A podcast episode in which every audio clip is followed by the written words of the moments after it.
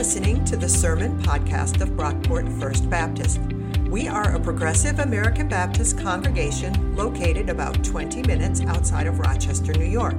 To learn more about our church and support our ministries, please visit brockportfirstbaptist.org. Today's scripture reading is from Romans 8, verses 1 through 17.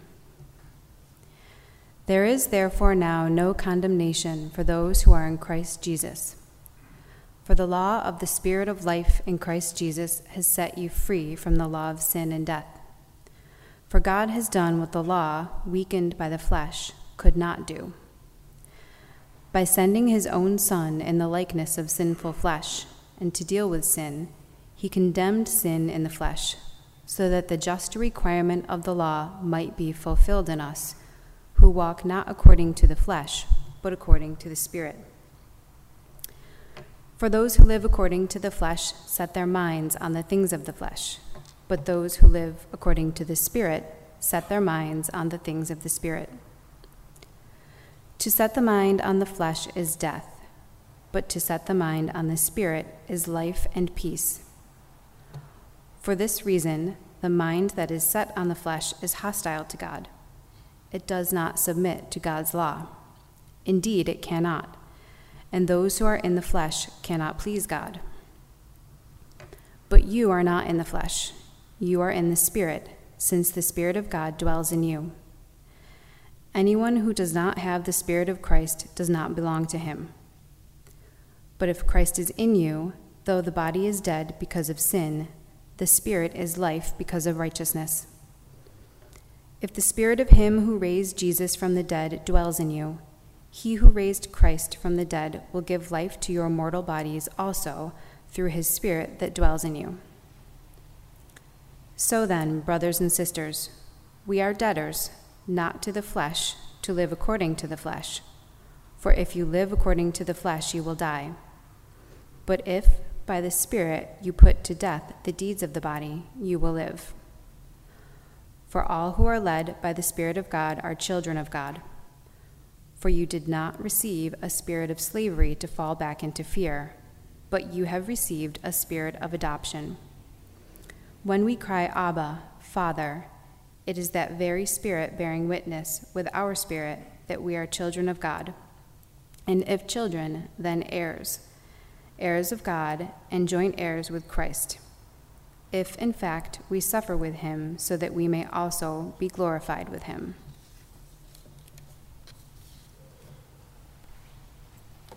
Amen. Thank you for that reading, Shauna. And thanks again to Jeremy for leading us in worship. That was great. the title of our sermon for today is The Spirit of God Dwells in You. And uh, we're going to talk about the Holy Spirit, which is a topic that we don't discuss that much in this church, or at least we haven't in the two years that I've been here. Um, that's going to change today. But before we get into all that, I want to do something here at the top of the sermon that's a little bit different, just for a couple minutes. If it's okay with you all, I would like to nerd out with you for a bit. Um, if you know me at all, you know that I'm a major Bible geek. Uh, I get way too excited about the Bible. Um, and I'd like to just put my Bible geek hat on for a couple of minutes here at the top uh, to show you some of what's going on beneath the surface of this passage. Little connecting the dots and reading the li- uh, between the lines. I know that when I do this, there's always the, the danger of looking like this guy.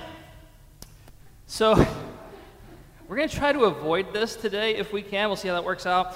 Um, but there is just so much happening in this passage, you guys, and a lot of it is really easy to miss. So if I don't if I don't geek out with you for a couple minutes and talk about this stuff, I am just going to burst. So is it cool if I if I nerd out with you for a minute? We got the good good. Go ahead. Thank you. Thank you. You understand me.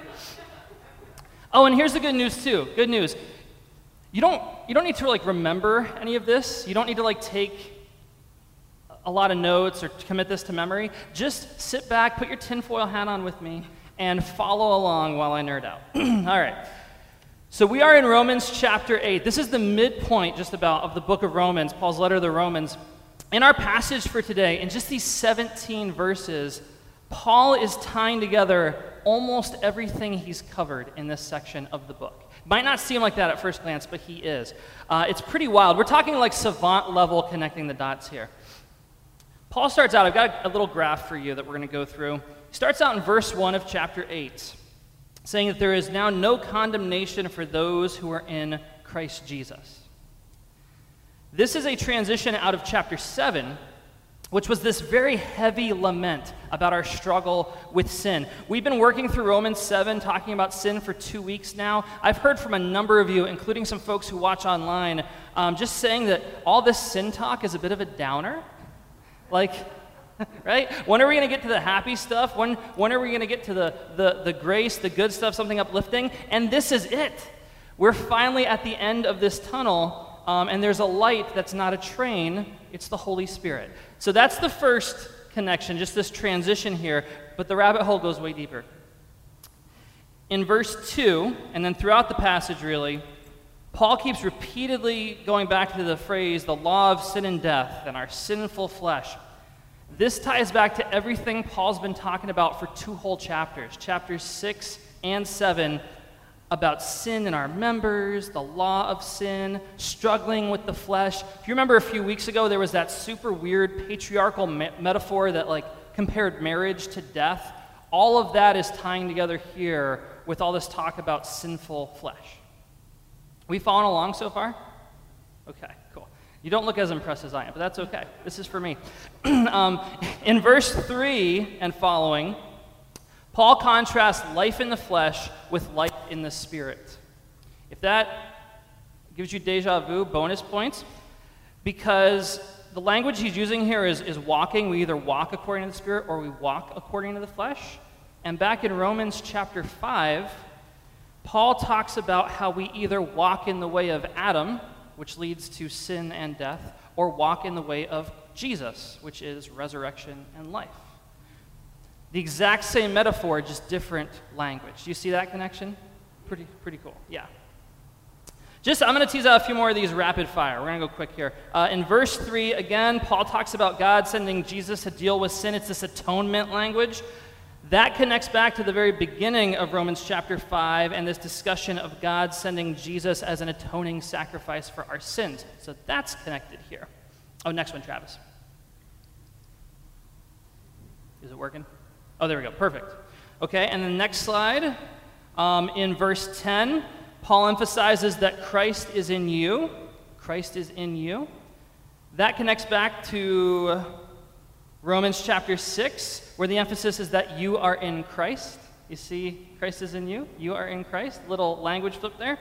And then finally, this last one, at the very end of our passage, verses 15 to 17, we get all this talk about adoption, how we are adopted children of God, heirs with Christ.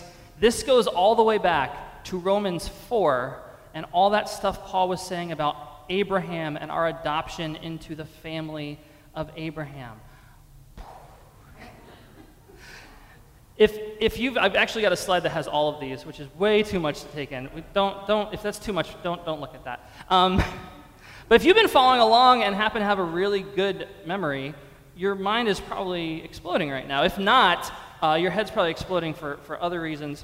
Um, but do you see all these connections? Do you see all the callbacks, all the connecting the dots? And this is only like a third of them, too. We could make this like way longer. Here's why I think this is important. Because you don't really need to remember any of this, you don't need to call back any of this, but this is why I think it's important for you to see these connections Paul is making. So often when we read the Bible, it's easy to feel defeated, especially when we read Paul. We get confused. It feels like he's jumping from point to point to point. We can't follow the flow. It's totally disconnected. And that's partly because this is a 2,000 year old letter. We're reading someone else's mail that was written 2,000 years ago in another language. We don't write like that anymore. We don't exactly think and reason like this anymore, so it is very hard to see that bigger picture when we're going through it.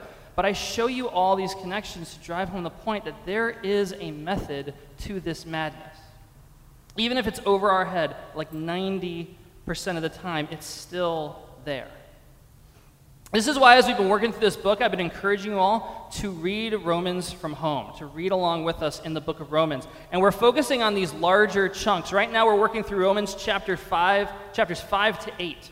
And the idea is to read these sections multiple times throughout the week to help you get a glimpse of that bigger picture. Because the big picture message of this book is that God is putting the world back together in Christ and we are invited to participate. We are invited, just like those first Christians in Rome, to get caught up in that very same story the story of God bringing the world back to wholeness through Jesus. That's the big picture. That's my nerd out session. You can take off the tinfoil hats, or maybe keep them on because we're going to talk about the Holy Spirit. anyway, we'll see how it goes. Okay, for the last two weeks, we've been working our way through Romans 7. All this stuff about sin. Remember, Paul, when he talks about sin, he's thinking about sin as this, this spiritual entity, this force or this power that is active in creation and seeking to enslave us. Last week we talked about that inner conflict when you know what the right thing to do is and you want to do what's right, but your actions just don't line up. The week before that, uh, we talked about how sin can distort uh, even the good things in our lives to lead us into slavery. And in all that talk about sin, Paul didn't give us much at all in terms of an answer. There was no real solution. We were able to, to pull together some, some practical ideas about discipleship last week, um, but he didn't really give us an answer. And finally, here in Romans 8, Paul lands on the number one resource in the fight against sin the Holy Spirit. Now, I know this is a Baptist church, and Baptists get really antsy when we start talking about the Spirit. Am I right about that? Luann's laughing, so I know I'm right for at least some people. Like Pentecostals, our Pentecostal friends are super comfortable with the Spirit. They love the Spirit. Baptists, not so much. Uh, we're cool with Jesus. We like Jesus a lot. We like our Bibles, where it's all like kind of printed out really nice and neat for us. We like our faith to be very logical and predictable and well defined. And the Holy Spirit's just a little too unpredictable for us. Once, like, somebody comes up to us with a word from the Spirit or starts speaking in tongues, we are out of here, right? Is anybody, some, some folks, the longtime Baptists are with me on that. yeah. Because as Baptists, we are really uncomfortable with the Holy Spirit. It feels like woo to us, right? I, I always do this when I say woo. Woo. It feels like woo. It's not intellectual enough, it's too emotional. Uh, we tend to exercise our faith up here in our heads and out here with our hands, like doing things in the world, uh, feeding the hungry, working for justice. The Spirit, though, speaks to us in here, in the heart. And for people in our particular brand of Christianity historically, and I know for a number of folks in this church, that makes us profoundly uncomfortable. Here's the thing, though Paul's thinking of sin as this spiritual force, this dark spiritual entity stalking creation, looking to dominate and destroy us. And if we are going to defend against a spiritual enemy, you need a spiritual ally. That's the Holy Spirit. That's where this connects. That's what this is all about. You want to live free of your past enslavement to sin, you need the Holy Spirit. You want to live into the truth that you are a new creation in Christ, you need the Holy Spirit for that. So, what we're going to do today is a little crash course on the Holy Spirit for Baptists. See how this goes. Paul actually makes it super easy for us, actually, in this passage, because he's jumping around using a bunch of different names and titles for the Holy Spirit. Uh, there's three that he points to in this passage. He calls the Holy Spirit uh, the Spirit of life, the Spirit of Christ, and the Spirit of adoption. Spirit of life, Spirit of Christ, Spirit of adoption. This is actually a really good framework to start thinking about the Spirit, so we're just going to steal this. I'm just going to riff on each of these for a few minutes, and we'll see if maybe we can rekindle some love for the Spirit. Does that sound like a plan? Good. Thumbs up. Excellent. Let's start with the spirit of life, and we're going to read our passage, Romans 8, starting in verse 1. there is therefore now no condemnation for those who are in Christ Jesus. For the law of the Spirit of life in Christ Jesus has set you free from the law of sin and death. For those who live according to the flesh set their minds on the things of the flesh, but those who live according to the Spirit set their minds on the things of the Spirit. To set the mind on the flesh is death, but to set the mind on the Spirit is life and peace. The Spirit of life. I don't know about you, but for me personally, when Paul starts talking about spirit and flesh, and contrasting the two, I get a little antsy. Because to me, that feels very dualistic. Um, there's this unhealthy form of uh, spirituality in the church, which basically assumes that anything dealing with the body, the physical realm, anything like that, anything fleshly, bodily, is bad, and anything spiritual is good. Um, you see this with Christians who kind of have their head in the clouds. Uh, they're not worried about earthly matters like justice or suffering or uh, tackling the very real evils that still persist in the world because their minds are on heavenly things. Like, why fight poverty or work for justice when we have souls to save? As if those two things can't be done at the same time. You also see this unhealthy dualism um, with Christians who live in their own little churchy bubbles. Um, like when all your friends are church friends, you don't have any non Christian friends. Um, or like you only watch Christian movies, no secular movies. You, you don't listen to top 40 radio. No one listens to radio. You don't listen to like secular music at all. You only listen to Christian music. There's this dualism where anything Christian is good, and anything that's not explicitly Christian, religious, spiritual, is bad. And now it's not a problem if you enjoy Christian movies, if you like listening to Christian music, that is fine. You ha- might have terrible taste, but it is not a character flaw. So we're okay. But when we fall into this dualistic trap where like anything earthly, anything spiritual is, or sorry, anything physical is bad and anything spiritual is good, that's not a healthy place to be, and it's also not a very Holy Spirit place to be. Because the Holy Spirit is the Spirit of life. When Paul uses this language, spirit and flesh, he's talking about two different ways of being in the world. We either walk according to the spirit or we walk according to the flesh. You could almost think of this as like a fuel source. Are you spirit fueled or are you flesh fueled? Are you uh, motivated by the Spirit of God, or does your motivation depend on fleshly, worldly things? When things go wrong, when things don't work out even a little bit, are you thrown completely off kilter? Or do you have this sense of persistent joy and awe that comes from the Spirit? Because one of those, one of those sources is eternal, and one of them dries up real quick. That's the difference between spirit and flesh. Um, in this church, we care a lot about justice. We care about serving others, being out in the community, trying to make a difference.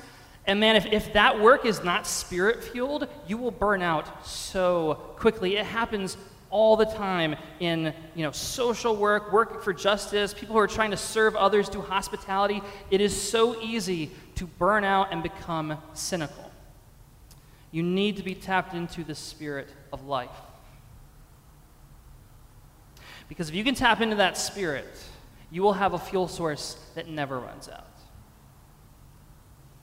If we're connected to the Spirit, like really grounded in the Spirit, we are not going to be head in the clouds, pie in the sky, out of touch type Christians operating in our own little bubbles because the Holy Spirit is the Spirit of life. It's the same spirit that was hovering over the primordial waters of creation from the dawn of time.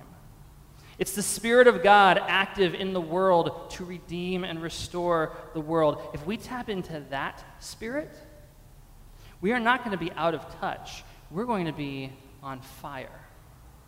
And there is nothing that can stop us if we're connected to the Spirit of life. So that's first title for the Spirit Spirit of life. Paul also calls the Holy Spirit the Spirit of Christ. We're going to read starting in verse 9. but you are not in the flesh, you are in the Spirit, since the Spirit of God dwells in you. Anyone who does not have the Spirit of Christ does not belong to him, but if Christ is in you, though the body is dead because of sin, the Spirit is life because of righteousness. If the spirit of him who raised Jesus from the dead dwells in you, he who raised Christ from the dead will give life to your mortal bodies also through his spirit that dwells in you. The spirit of Christ dwells in you.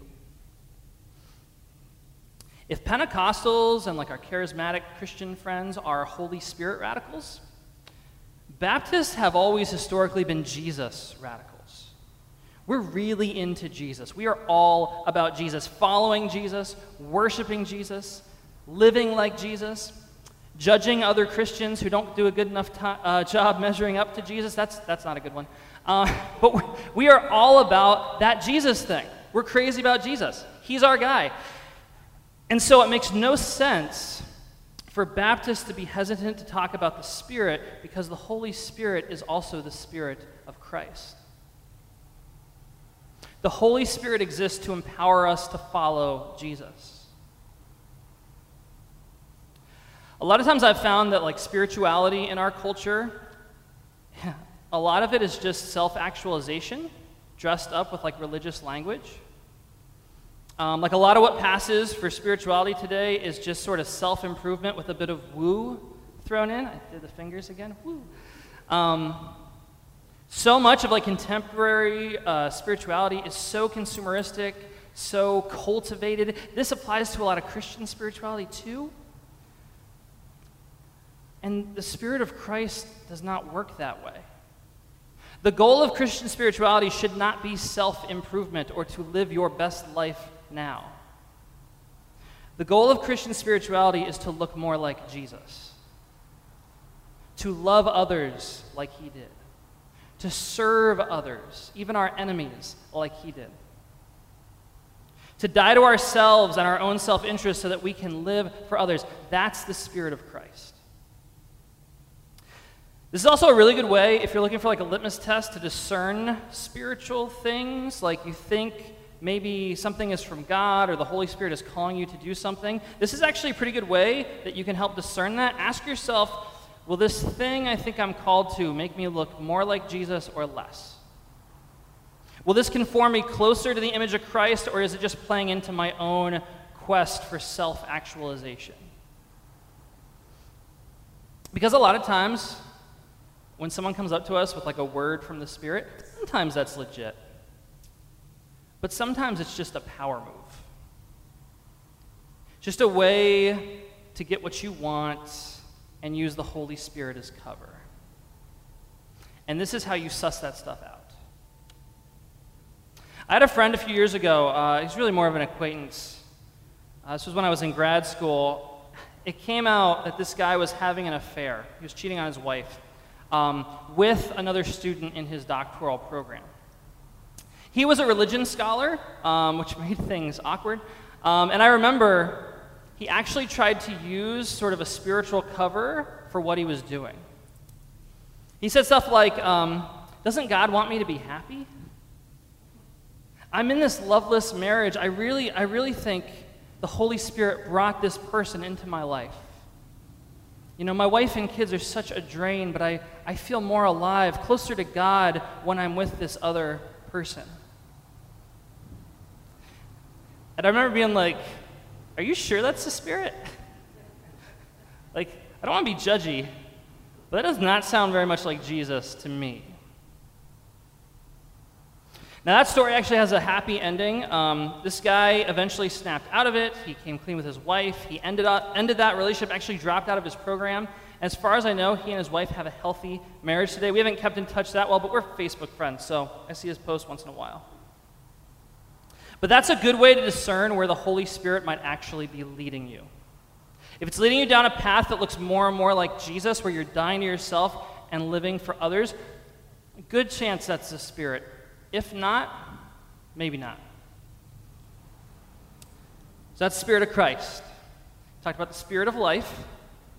The third one is the Spirit of adoption, verse 13. Hey, three point sermon today. Props to me, doing like a real sermon. Sorry. verse 13. If you live according to the flesh, you will die. But if by the Spirit you put to death the deeds of the body, you will live. For all who are led by the Spirit of God are children of God, for you did not receive a spirit of slavery to fall back into fear, but you have received a spirit of adoption. When we cry, Abba, Father, it is that very Spirit bearing witness with our spirit that we are children of God. You have received a spirit of adoption.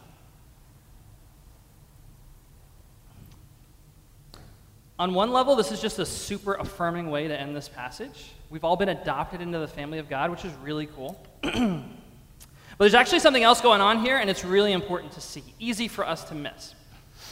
We talked about a few minutes ago how Paul uses spirit and flesh to talk about two different ways of being in the world, two different fuel sources. But he also uses this language as a way to challenge our tribal identities and affiliations. If you live according to the flesh, you will die. In the first century, flesh was another way to talk about your ethnicity, the particular tribe or demographic group you belong to. Uh, in the next chapter, Romans 9, Paul is going to talk about his fellow Jews as his people according to the flesh. Paul describes himself as a Jew according to the flesh. If you're born a Roman citizen, you are Roman according to the flesh. According to Ancestry.com, I'm Swedish, German, French, and a bunch of other stuff in Europe according to the flesh. Paul's shaking that up here by saying that our true sense of identity is not a matter of flesh but spirit. Remember that Paul is writing to a group of house churches in Rome that are divided between Jewish Christians and Gentile Christians.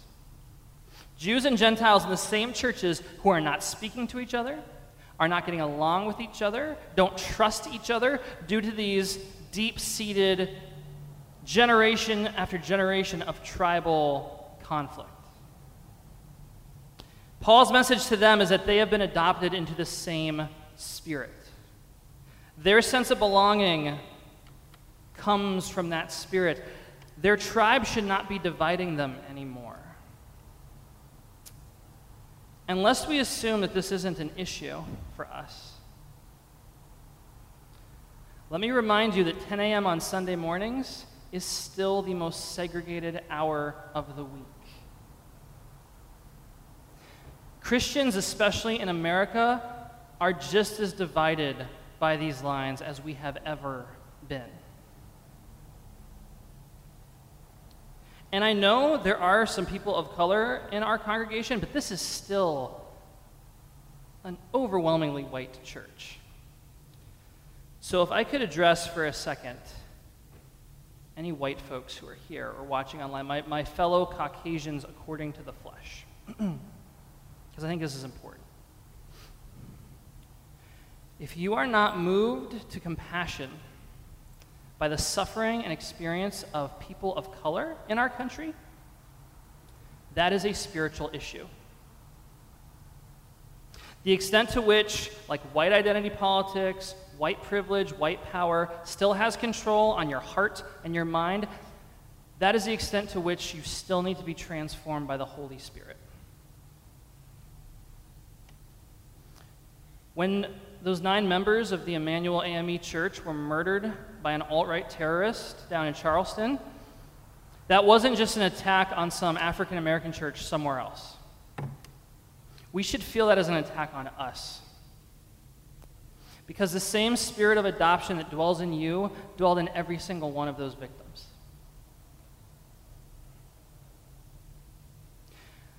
When George Floyd was killed by that police officer who kneeled on his neck, for eight minutes, that's an attack on us. That man was a Christian. He had personal issues, he had had encounters with the law, but he served in his church. That same Spirit dwelled in him. We have to be moved to compassion by this stuff, you guys. And I'm talking to myself here too because I know this struggle. I know how easy it is to ignore this stuff. It's somewhere else, it's someone else, it's far away, it's not my tribe, not my flesh and blood. I've got my flesh to worry about. But Paul tells us if we live according to the flesh, we will die. Because we are people of the Spirit adopted into the family of God. That identity should trump everything else. So, the Spirit of God is a spirit of life, which empowers us for our work and drives us into the world. The Spirit of God is a spirit of Christ, which remakes us into the image of Jesus, and it is also the spirit of adoption which brings us into the family of God, overcoming our divisions to make us one in Christ. Let's pray.